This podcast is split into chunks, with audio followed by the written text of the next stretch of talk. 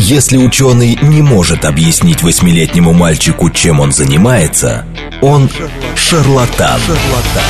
В ярком и популярном формате мы знакомим слушателей с интересными фактами из мира науки в программе «Ученый свет». свет. Программа предназначена для лиц старше 16 лет.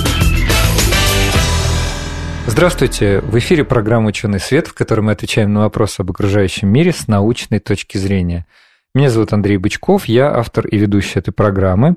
Мы сегодня выходим в записи. У нас в гостях Сергей Пилипенко, кандидат физико-математических наук, старший научный сотрудник Астрокосмического центра Физического института имени Лебедева Российской академии наук. Сергей, добрый день. Здравствуйте, Андрей. А Сергей у нас уже второй раз. Мы до этого с ним говорили о миллиметроне. А, есть такой проект и обсуждали так называемую крупномасштабную структуру Вселенной. А, то есть такая была у нас эм, передача достаточно серьезная.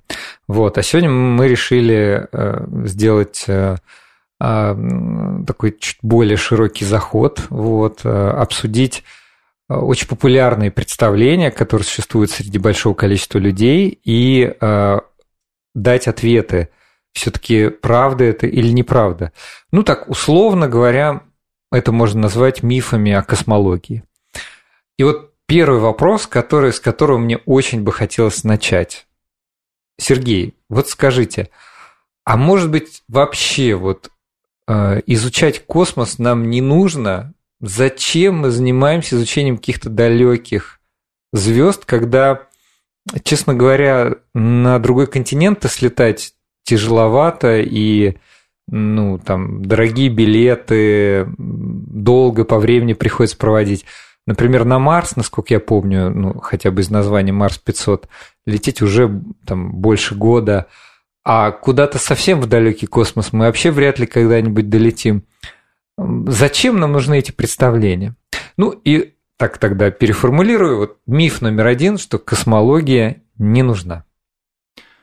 Да, это действительно очень хороший вопрос, и меня это спрашивают многие, когда узнают, что я занимаюсь космологией. И а, можно сказать, во-первых, так, что наука, а, она развивается всегда вся целиком, то есть нельзя развивать какие-то отдельные области науки и не затрагивать при этом а, другие. И космология – это на самом деле очень важная составная часть разных разделов науки – а, например, она важна для физики элементарных частиц. А, физика элементарных частиц – это то, как устроено, устроен наш мир, как устроено пространство, как устроена материя. А, и разные теории, которые ученые создают на этот счет, они, в общем-то, сейчас проверяются во многом благодаря космологическим наблюдательным данным. А, то есть э, теоретики могут там придумать бесконечное количество разных э, каких-то элементарных частиц новых, а, и чтобы узнать, э, могут ли такие частицы в принципе существовать, можно задаться вопросом, а вот если такая частица была, что было бы в ранней Вселенной, когда наша Вселенная была гораздо плотнее и горячее, чем сейчас – там были гигантские колоссальные температуры, и этих частиц должны быть, было быть много, тогда они должны были взаимодействовать с остальными частицами, и вот можно все рассчитать, что будет тогда в этой Вселенной.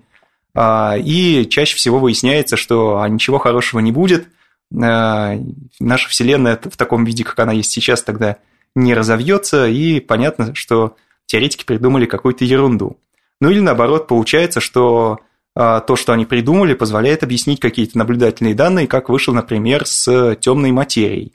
А, она пока еще не открыта, но вот э, подозревают физики, что есть некий сорт частиц, а, до сих пор не полученный там, на ускорителях частиц, э, который даже более многочисленный по массе, чем обычная материя, и он был открыт только благодаря космологии. Еще из примеров можно привести а, это наблюдение, э, э, это измерение массы нейтрино. Нейтрино – это очень легкие частицы, а, которые отвечают за слабые и ядерные взаимодействия. А, они способны пролетать всю Землю насквозь, э, не при взаимодействовав с ней, но нейтрино должно быть довольно много в нашей Вселенной. Они, опять же, образовались там в момент большого взрыва при очень высоких энергиях. И если у них есть масса, то вот масса этих частиц, она будет оказывать влияние на распределение материи в, во Вселенной. То есть галактики, они чувствуют наличие больших масс нейтрино и как-то по-другому немного распределяются. И это оказалось измеримый эффект, так массу сейчас сильно ограничили. Ну, кто-то вам скажет, э, может быть, наши коллеги, биологи, я не знаю, э, филологи, юристы. Это все очень здорово звучит. Нейтрино вообще очень потрясающая история и э, подтверждение каких-то теоретических физических представлений. Может быть, еще какие-то пользы есть. Вот, например, экономисты бы спросили, а для народного хозяйства э, изучение космологии несет какую-то пользу практическую? Есть и такие примеры на самом деле. Ну, это, конечно, скорее из разряда таких э, курьезов, то есть э, довольно часто в науке находят не то, что искали. А, сюда можно отнести, например, то, что когда разрабатывали математический аппарат для обработки данных э, наблюдений реликтового излучения, реликтовое излучение – это самое далекое излучение, которое мы видим, оно образовалось в ранней Вселенной, и изучая неоднородность его распределения по небу, можно э, понять что-то об устройстве ранней Вселенной. Так вот, разработали специальный алгоритм, который позволяет покрыть э, сферу пикселями одинаковой площади и обладающей еще рядом интересных свойств. А, и этот алгоритм, например, используется в других областях, там, при моделировании океана, а, при каких-то географических э, задачах. То есть э, на Земле тоже оказалась поверхность Земли покрыть пикселями одинаковой площади, что там из школьной геометрии можно сообразить, что это сделать непросто. Ну да. Вот. А, ну, есть еще пример. Вот, например, э, мои коллеги, которые занимаются спектроскопией галактик, они много лет создавали огромный дорогой э, спектрограф. Это прибор, который устанавливается на телескоп, чтобы получать спектры одновременно большого количества галактик. Они могут сотни галактик сразу снимать и с очень высокой чувствительностью. А потом выяснилось, что медикам тоже нужен прибор, который способен получать спектры большого, э, большой площади э, человеческого тела, э, то есть какого-то значительного участка кожи, для диагностики некоторых видов рака. И они провели, ну, медики вместе с астрономами, тесты на вот этом спектрографе, который на телескопе стоит, на каких-то образцах биологических, и выяснили, что да, это может работать, и теперь совместно работают над созданием уже компактного прибора. Ну, также многие, наверное, слышали, это уже не совсем из космологии, пример, что, например, технология Wi-Fi, она была создана, опять же, за счет э, открытия радиоастрономами математического алгоритма, который позволяет учесть э, переотражение радиоволн от разных предметов. И вот благодаря учету этого переотражения Wi-Fi такая быстрая, в общем, технология, в смысле, что скорость передачи данных там такая высокая, скажем, намного выше, чем в каком-нибудь Bluetooth. Ну вот. и GPS-навигация, первое, что приходит в голову, мы с вашим коллегой Вячеславом Авдеевым в предыдущей передаче обсуждали, что если на Солнце случится такая же мощная вспышка, как э, сопровождаемая выбросом космического вещества, как в XIX веке, то довольно большое количество на Земле разных устройств могут выйти из строя, в частности, спутники. И, ну, это гипотеза, там есть какое-то моделирование на этот счет. И, конечно, если э, спутники, к которым мы все привыкли, наверное, выйдут из строя, то, конечно, уже многие вещи, которые большинством людей уже совсем не ассоциируются ни с каким космосом, такие как, например, заказ такси с помощью соответствующих сервисов или просто навигация на местности, да, ну, какое количество водителей, да, кто-то скажет, да, я вот не вожу машину, но зато несколько раз в неделю езжу на такси. А если я даже не езжу на такси, то мне, например, что-то привозят, доставка. И это все, насколько я понимаю, требует э, наличия спутников той или иной, э, в общем, службы, э, как это назвать-то правильно, позиционирование, геопозиционирование. Это же тоже космическая история. Ну да, это космическая история. Ну, она, конечно, казалось бы, не требует там знаний именно из космологии, того, как возникла Вселенная. Однако. Но, да, но вот опять же, Вы упомянули вспышки на Солнце, которые могут вывести эти спутники из строя. Вообще, нам для того, чтобы спокойно жить на Земле, нужно знать, что происходит в космосе, и не только в ближнем космосе. Там могут случаться вспышки сверхновых, нам надо понимать, э, опасно ли это для нас. Другие какие-то явления в космосе могут быть опасны. Это все вот как раз э, требует э, знания устройства всего нашего мира. Хорошо, Сергей, убедили. Перейдем так к следующему мифу, который вытекает из первого. А вообще мы в состоянии ли узнать устройство Вселенной? Ведь она огромная, то ли она бесконечна, то ли конечна, никто не знает, никто не видел, никто не долетел. Можно ли вообще понять Вселенную? Ведь она так сложно устроена. А, ну, казалось бы, она действительно устроена сложно, особенно если учесть, что мы являемся частью Вселенной, и мы устроены сложно, и мы до сих пор не можем полностью понять себя.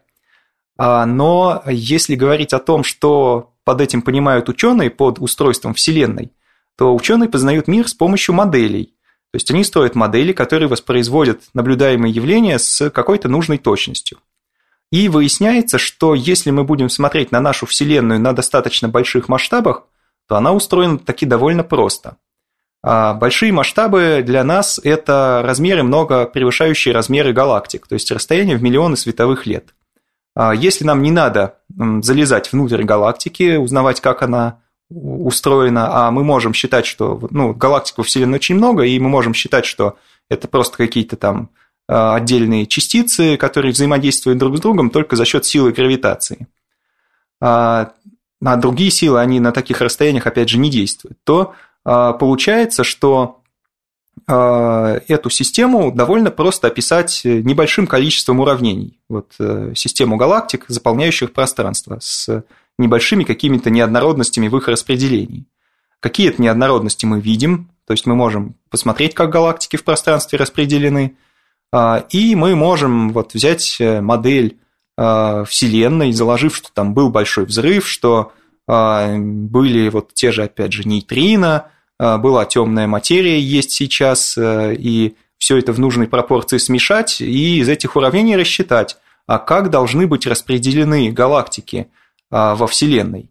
А, и мы можем, а, ну, это даже можно решить такие уравнения просто на бумаге, но сейчас это делается с помощью компьютеров, мы можем получать численные модели Вселенной на больших масштабах. Это не хитрая задача, и модели эти, если заложить правильные ингредиенты, воспроизводят наблюдаемую картину с очень хорошей точностью. Угу. А, ну, а вот скажите, каково ваше мнение, кстати, на этот счет? Я недавно слышал высказывание одного известного биолога, который сказал, что, да, в общем-то, Вселенная понятно уже, как устроена. У нас есть вопросы, например, а, к первым, там, первому периоду, который случился после Большого взрыва, ну, там какой-то какой диапазон времени не очень большой.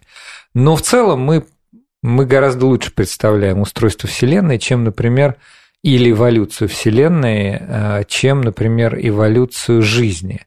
Э, согласитесь с таким мнением? Да, безусловно, соглашусь. Э, действительно, вот Вселенная – это объект, который легко и достаточно давно поддается моделированию, если мы, опять же, говорим о Вселенной в больших масштабах. То есть там все описывается языком математики и вот довольно просто. А а, описать языком математики э, жизнь пока, насколько мне известно, не получается.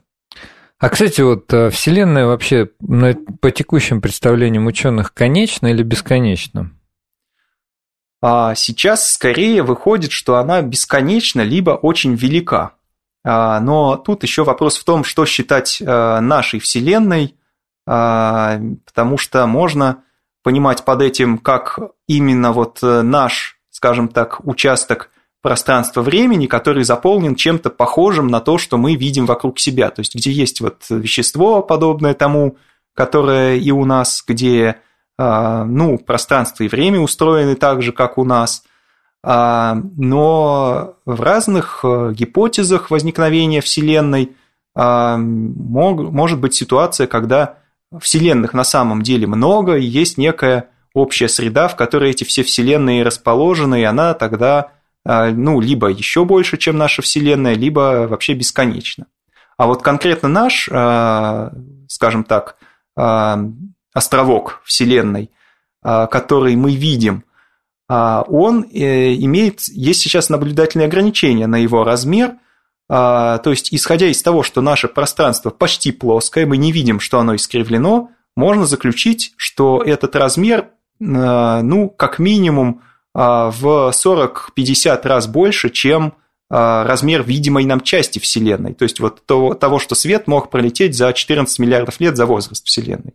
Вот умножить это расстояние 14 миллиардов световых лет на там, 50, и это современные наблюдательные ограничения на размер Вселенной. То есть она может быть вот такого размера, ну или много больше.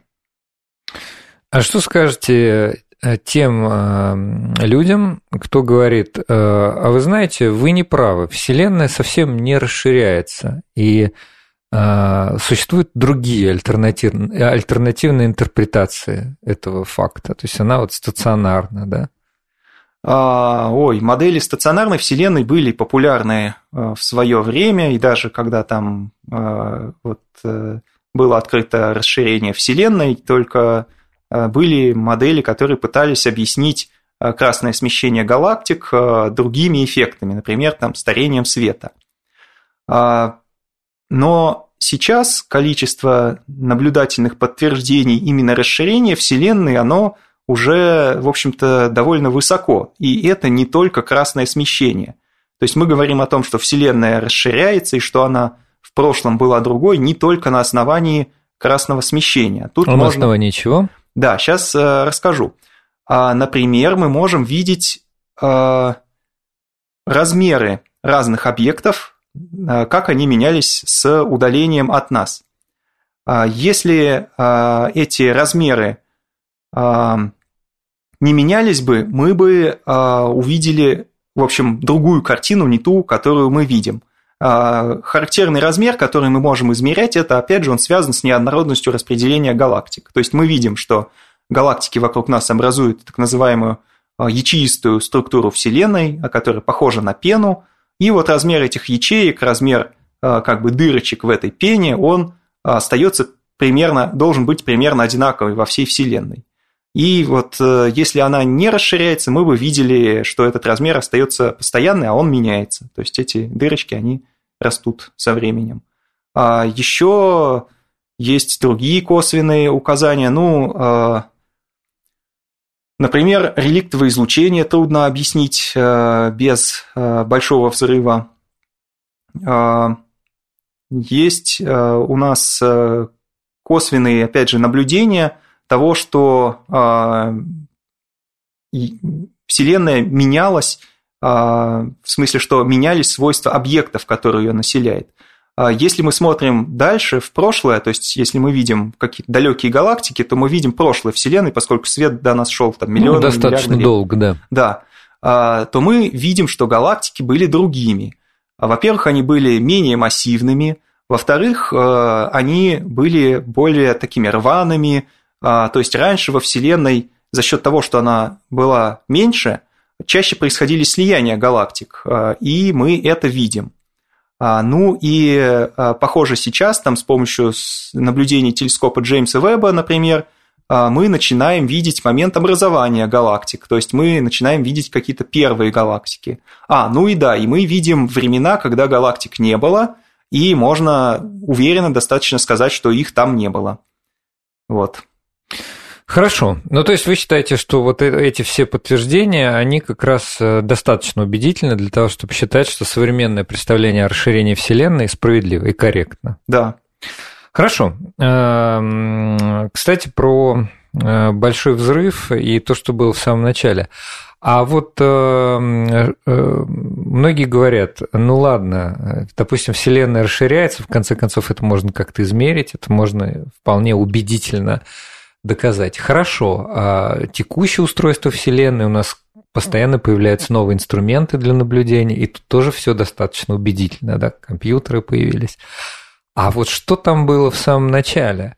А почему вы считаете, что э, значит, теория большого взрыва справедлива, И, а что там было вот, вот в самые-самые первые, ну, я не знаю, там какие-то первые несколько там, миллисекунд, может быть, после Большого взрыва? А что наука думает на этот счет? У науки на этот счет э, есть пока что разные гипотезы, то есть мы не можем знать точно, и на самом деле это упирается, опять же, в наше знание физики элементарных частиц или физики устройства нашего вещества, и также в э, физику гравитации, закона тяготения, которую мы не знаем, как она работает при очень высоких энергиях. А пока наиболее популярной является гипотеза стадии инфляции – а именно, что э, наша Вселенная родилась из-за перехода первичного вакуума, который был, э, возможно, всегда, э, в какое-то другое состояние. Этот переход, э, возможно, произошел достаточно спонтанно за счет э, квантовых флуктуаций, и вот это привело к началу стадии сверхбыстрого расширения, стадии инфляции. Затем эта стадия закончилась, и начался уже обычный большой взрыв. А, с теми, в общем-то, физическими законами, которые мы знаем и можем проверить в земных ускорителях. Почему эта гипотеза так популярна? А, она дает э, объяснение а, многим важным наблюдательным фактам, например, тому, что наша Вселенная слегка неоднородна. То есть, э, ну, если бы она была совсем однородна, в ней не было бы нас. То есть, она была бы заполнена там просто... Каким-то гомогенным наполнителем. Да, а, но вот есть звезды, планеты, есть мы, а, и а, галактики во Вселенной тоже распределены неоднородно, это мы видим. Вот эти неоднородности можно описать количественным образом с помощью специальных э, математических методов. И интересно, что теории инфляции способны предсказать параметры этих неоднородностей, они оказываются удивительно совпадающими с тем, что мы видим. А также эта теория дает э, другое предсказание, которое сейчас активно пытаются проверить. Это наличие так называемых первичных гравитационных волн. А, то есть гравитационные волны – это колебания самого пространства-времени, и вот эта теория предсказывает, что а, в момент э, вот этой инфляции родились колебания пространства-времени с какой-то довольно небольшой амплитудой. И вот в ближайшие э, лет 30, возможно, это удастся вообще померить. То есть тогда у нас будет точные, а, ну, два хороших а, предсказания этой теории, которые сбылись. Есть альтернативные теории. Ну, например, есть а, гипотезы, что там наша Вселенная, она родилась в результате столкновения каких-то там поверхностей в многомерном сложном пространстве. Ну, это все так выглядит несколько более заумно, чем вот, теория, теория инфляции. инфляции да. А, ну и есть, э, допустим, интересная гипотеза о том, что Вселенные вообще могут рождаться в черных дырах. Вот обычные черные дыры астрофизические, э, которые образуются в результате звездной эволюции, они а, внутри себя, в них пространство-время устроено а, по предсказаниям теории относительности таким способом, что в принципе это пространство-время можно продолжить в новую расширяющуюся вселенную, которая образуется в этой черной дыре. Смотрите, Сергей, вот у нас сейчас э, будет перерыв на новости, но мы поддержим интригу, мы обязательно еще чуть-чуть поговорим и про большой взрыв, и про альтернативные гипотезы. И еще обязательно я хочу чуть-чуть в конце все-таки про инструментальную астрономию. А сейчас я напомню нашим слушателям, что у нас в гостях Сергей Пилипенко, кандидат физико-математических наук, старший научный сотрудник АКЦ ФИАН, это Астрокосмический центр физического института имени Лебедева. Слушайте нас после перерыва на новости. Ярком и популярном формате мы знакомим слушателей с интересными фактами из мира науки в программе «Ученый свет». свет. Здравствуйте, в эфире программа «Ученый свет», в которой мы отвечаем на вопросы об окружающем мире с научной точки зрения – меня зовут Андрей Бычков, я автор и ведущий этой программы. Мы сегодня выходим в записи. Мы заранее записали эту программу для вас. У нас в гостях Сергей Пилипенко, кандидат физико-математических наук, старший научный сотрудник АКЦ ФИАН. Это Астрокосмический центр физического института имени Лебедева Российской академии наук. Сергей, здравствуйте еще раз. Здравствуйте. Сегодня мы решили на такую скользкую тропинку наступить. А, которая называется «Развенчание мифов о космологии». Но уж больно часто эти вопросы задают, и возникают они при обсуждениях различных, даже бытовых. Мы вначале вот с Сергеем вообще поговорили в передаче, а вообще нужно ли, э, нужна ли нам космология, нужно ли нам знать об устройстве Вселенной. Вот. Или, например, обсудили такой тоже очень популярный миф, что Вселенная настолько сложно устроена, что ее просто невозможно понять, и как вообще можно верить вот этим каким-то гипотезам о том, что где-то там далеко что-то происходит, э, вот. И Сергей, если вы не слышали, переслушайте, потом будет запись, э, вот первую часть, эм, приводил а, аргументацию, почему э, это все-таки не совсем так, и что все-таки возможно понять. А потом мы перешли к теории большого взрыва, и многие считают, что ну вот тут уж мы точно ничего не знаем. И как так получилось, вот, э, что Вселенная стала такой, какая она есть, вот как Сергей упомянул, э, неоднородная, да, собственно, мы тоже являемся частью этой неоднородности. Как же так это получилось, э, и какие на этот счет существуют популярные представления? Конечно, сейчас в науке царит инфляционная теория, мы ее обсуждали – в частности, с Константином Постновым несколько лет назад, тоже можете переслушать эту передачу. Но Сергей сказал, что есть еще несколько альтернативных э, гипотез. Мы, кстати, все обсудили или, может быть, еще что-то? Ну, в основном мы обсудили, э, э, конечно, не все, их там несколько сотен, наверное, есть разных. А, ну, из того, что еще можно отметить, это скорее уже из области курьезов, но кто-то всерьез обсуждает э, гипотезу, что мы живем в компьютерной симуляции. Вот мы же умеем моделировать Вселенную сейчас там на больших масштабах. Постепенно компьютеры улучшаются, мы идем на все меньшие масштабы, сейчас уже мы галактики потихоньку учимся моделировать в деталях. А, дойдет время, что там и галактика будет у нас из звезд состоять, и вокруг звезд планеты будут, и может когда-то дойдет и до моделирования жизни.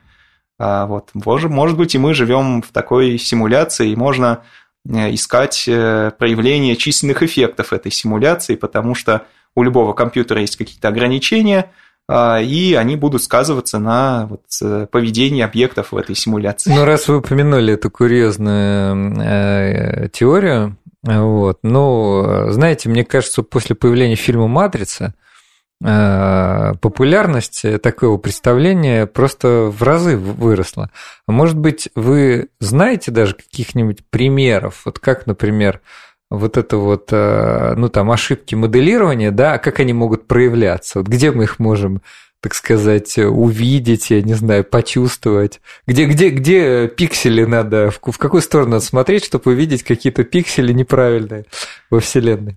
Но одна из гипотез э, как раз состоит в том, что наша квантовая физика есть следствие того, что э, мы живем в численной модели, то есть что э, вот наличие принципа неопределенности, что мы не можем одновременно точно измерить импульсы координаты частицы, связано как раз с тем, что у, вот. у ихнего компьютера как раз мощности да, не хватает. Да, не хватает памяти, чтобы все держать одновременно. Слушайте, это аргумент. Я вот вообще уже почти готов э, в это поверить. Э, ну, шучу, конечно. Хотя, действительно, это звучит интересно и конечно, поражает вот то, что в 2023 году уже появился э, там, текстовый бот чат GPT, те возможности, которые он, честно говоря, когда я 5-7 лет назад приглашал специалистов в области нейросетей, и мы обсуждали, например, прогнозы Рэя Курцвелла о наступлении цифровой сингулярности где-нибудь лет через 15-20,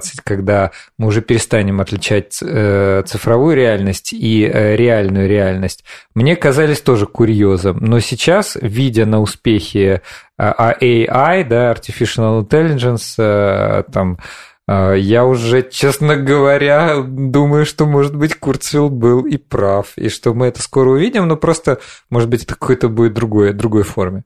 Ну, я думаю, что вы тоже следите за событиями и, и впечатляетесь этим всем. Да, конечно. Окей. А, кстати, про теорию большого взрыва. Есть тоже к нему большие вопросы. Не то, что вопросы. Хорошо, вот убедили. Была теория, точнее, в смысле, был большой взрыв, значит, э, все там э, физики рассчитали, Но получается, если был большой взрыв, его кто-то запустил, может быть, все-таки Вселенная была сотворена, миф номер 4 или миф номер 5, подтверждающий, так сказать, вот креационистские теории и внешнего сотворения. Что скажете? А, ну, вообще этот миф родился а, в начале 20 века, наверное, когда а, только возникла теория Большого взрыва. А, и тогда получалось, что если взять современное расширение Вселенной и продолжить его в прошлое, то оно вот сходится к какой-то точке, в которой плотность э, Вселенной бесконечна, а размер равен нулю. И что же это может быть, кроме как творения? А, кстати, многие из ученых космологов, э, как раньше, так и современных, это люди верующие, и кто-то, в общем, занимался космологией даже вот исходя из таких э, соображений, что это как раз изучение там, творения. А, но современная наука говорит, что на самом деле то, что мы сейчас знаем про большой взрыв, оно скорее противоречит этой, этому предположению, что Э, не было точки с бесконечной плотностью и нулевым размером, просто потому что в этом случае э, плотность Вселенной всюду была бы одинакова, мы опять бы имели однородную Вселенную, бесконечно скучную. А, вот, а поскольку в ней есть неоднородности, то а, Вселенная родилась все-таки а, не из точки, а из какого-то другого состояния, в котором тоже что-то было. Ну и вот э, по самой популярной, опять же, теории инфляции, это что-то, это был первичный вакуум, в котором там зарождались какие-то квантовые флуктуации, которые, согласно квантовой физике, есть вообще в любой системе всегда и везде. Ну и, в общем, вроде как в этой э, гипотезе творения не требуется. Ну, конечно, вопрос творения – это вопрос, он чисто философский, это вопрос веры, то есть это не вопрос научного доказательства. Вам, в общем-то, и верующие люди скажут, что а вера, она на то и вера, чтобы ее, в общем, во что-то верить, а не проверять это научными методами. Это было бы, а, скажем, как-то даже со стороны Творца а, такое нечестное, в общем, сделать так, чтобы его можно было найти с помощью приборов, а не просто верить в него. Да, понимаю. Э, хотя действительно тогда возникают вопросики, а что же там, кто создал этот первичный вакуум?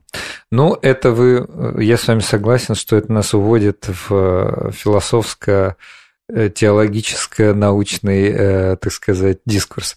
Хорошо.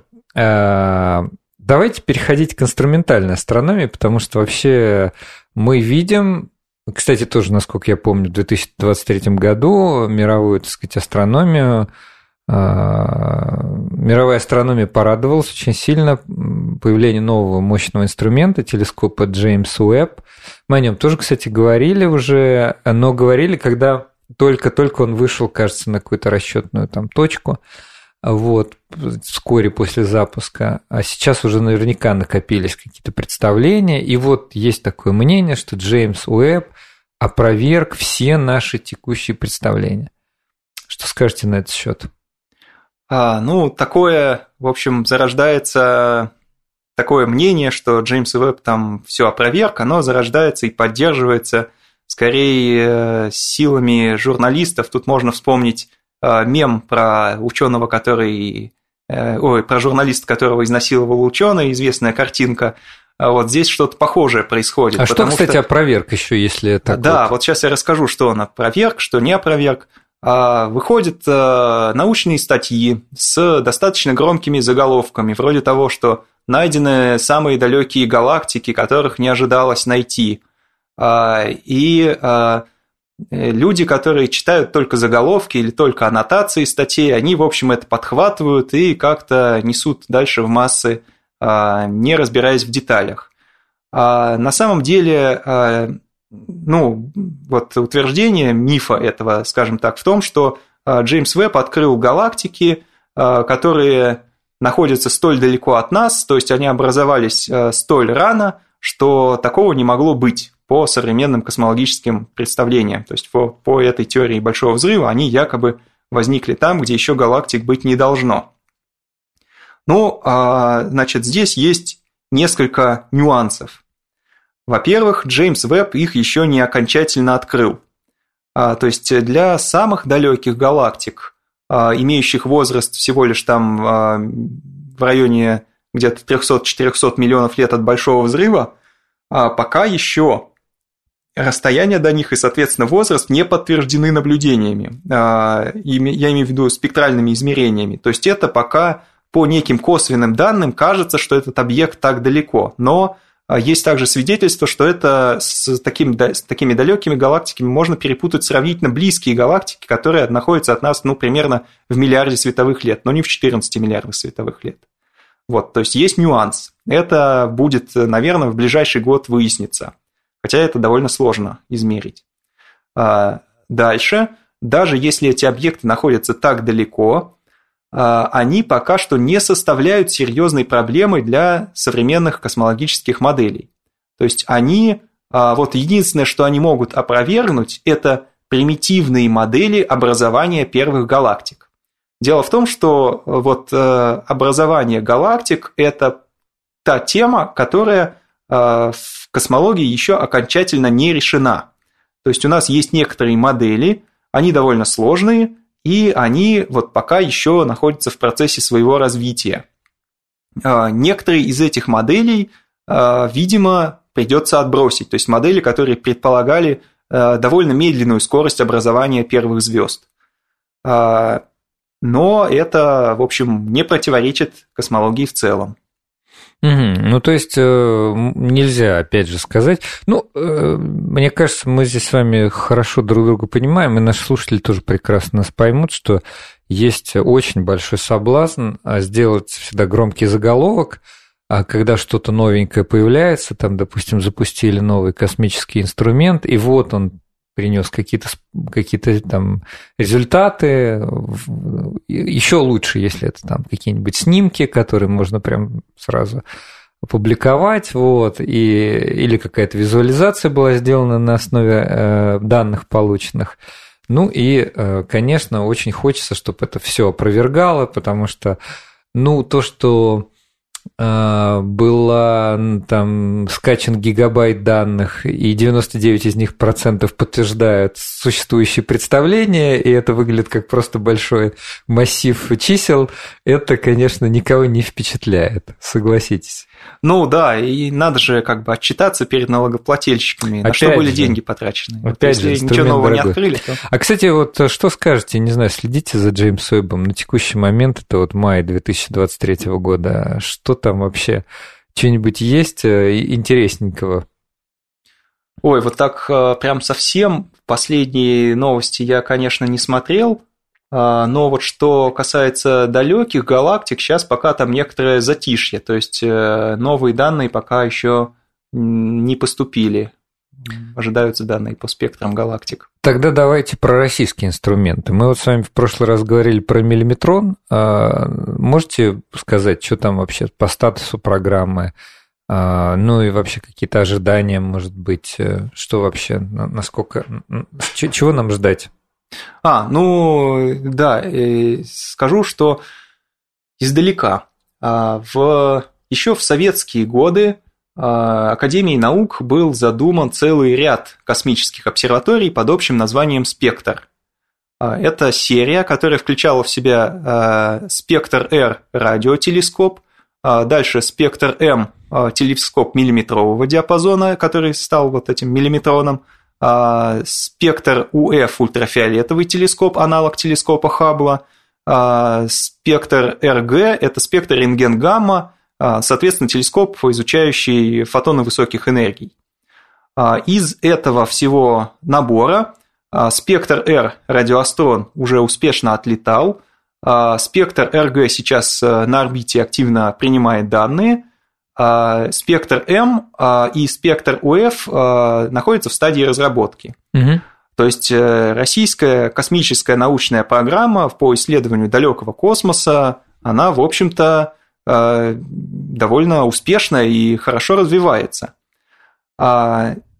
Конкретно по миллиметрону, ну, это будет э, очень крупный космический телескоп, а, размером с, э, размер главного зеркала 10 метров, и оно еще будет окружено а, экранами, которые служат для его охлаждения.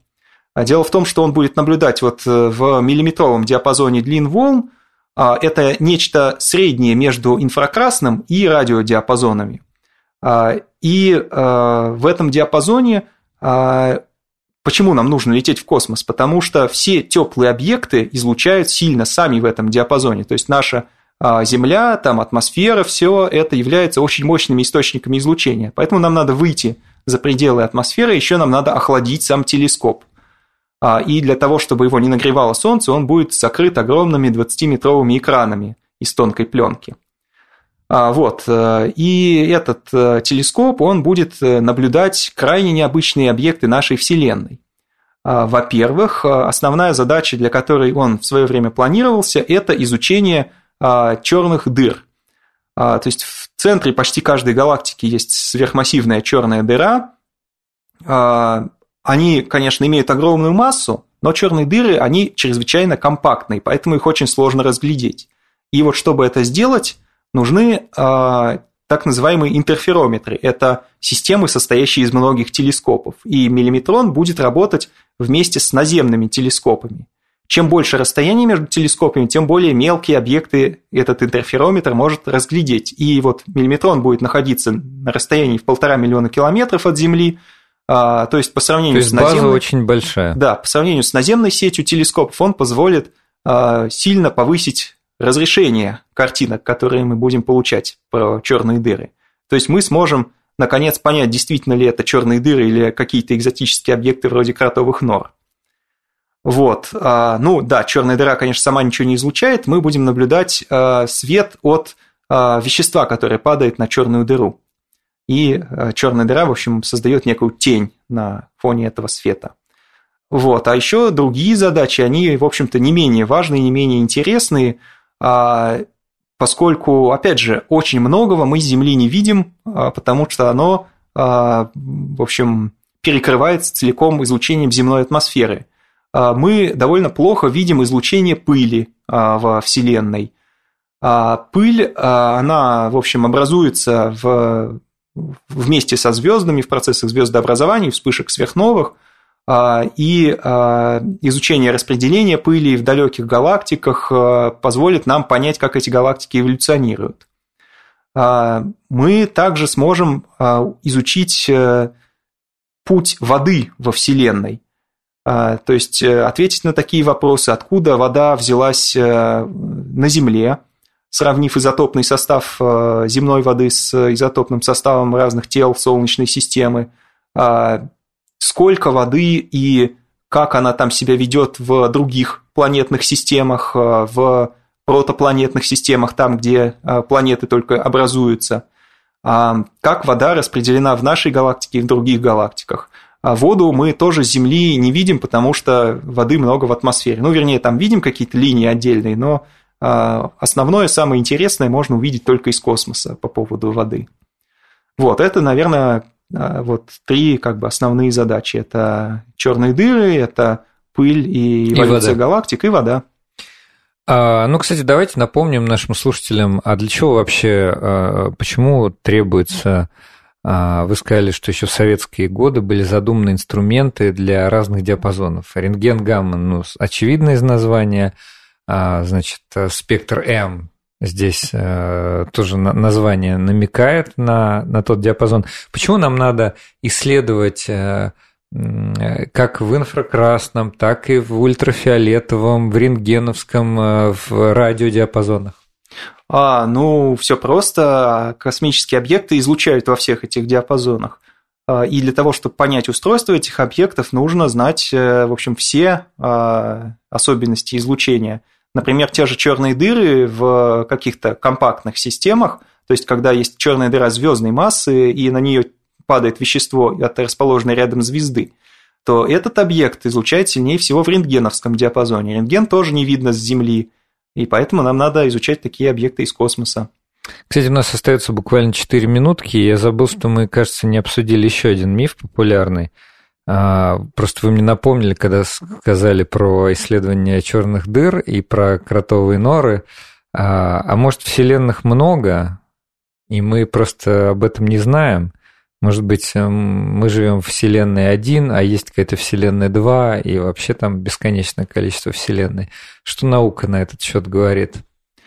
Ну да, во-первых, наука любит э, гипотезу множества вселенных, поскольку, например, теория инфляции, э, она не может объяснить рождение единственной вселенной. В ней будет рождаться бесконечное количество вселенных, и это будет происходить постоянно. Э, то есть вселенных должно быть очень много. Кроме того, в пользу этого говорит тот факт, что э, есть э, так называемый антропный принцип. Если бы параметры э, вот, физических взаимодействий были немножко другими в нашей Вселенной, то в ней не могла бы возникнуть жизнь. Например, не было бы звезд или э, они бы очень быстро взрывались. Э, и поэтому гипотеза состоит в том, что рождается бесконечно много вселенных, в каждой из них разная физика, разные физические законы, но жизнь образуется только в той вселенной, в тех вселенных, в которых она возможна. И мы живем, естественно, в такой вселенной. Вот, это как бы такое свидетельство, ну, э, не очень оно, конечно, хорошее, но оно позволяет думать о том, что вселенных может быть много. А, и э, вот э, если их много, то чисто гипотетически при их возникновении могли образовываться объекты под названием картовые норы. Это такие ходы Э, в пространстве времени, которые связывают между собой разные его точки. То есть из одной точки пространства в другую по этим ходам можно попасть быстрее, чем напрямую, скажем так. А, вот. Э, и они, вот эти кротовые норы, они должны быть очень похожи на черные дыры по своим свойствам. Поэтому, в общем-то, их и хотят э, изучать, ну, черные дыры на миллиметроне, потому что это могут казаться не черные дыры, а картовые норы, которые могут быть, соответственно, ходами либо в другие части нашего пространства, либо а, в другие вселенные. А, причем, э, ну, естественно, речь идет о сверхмассивных черных дырах, потому что обычные черные дыры мы знаем, как образовались из звездной эволюции, а вот сверхмассивные не знаем, как образовались, и, может быть, они как раз возникли там на стадии инфляции – когда наша Вселенная отделялась от других Вселенных.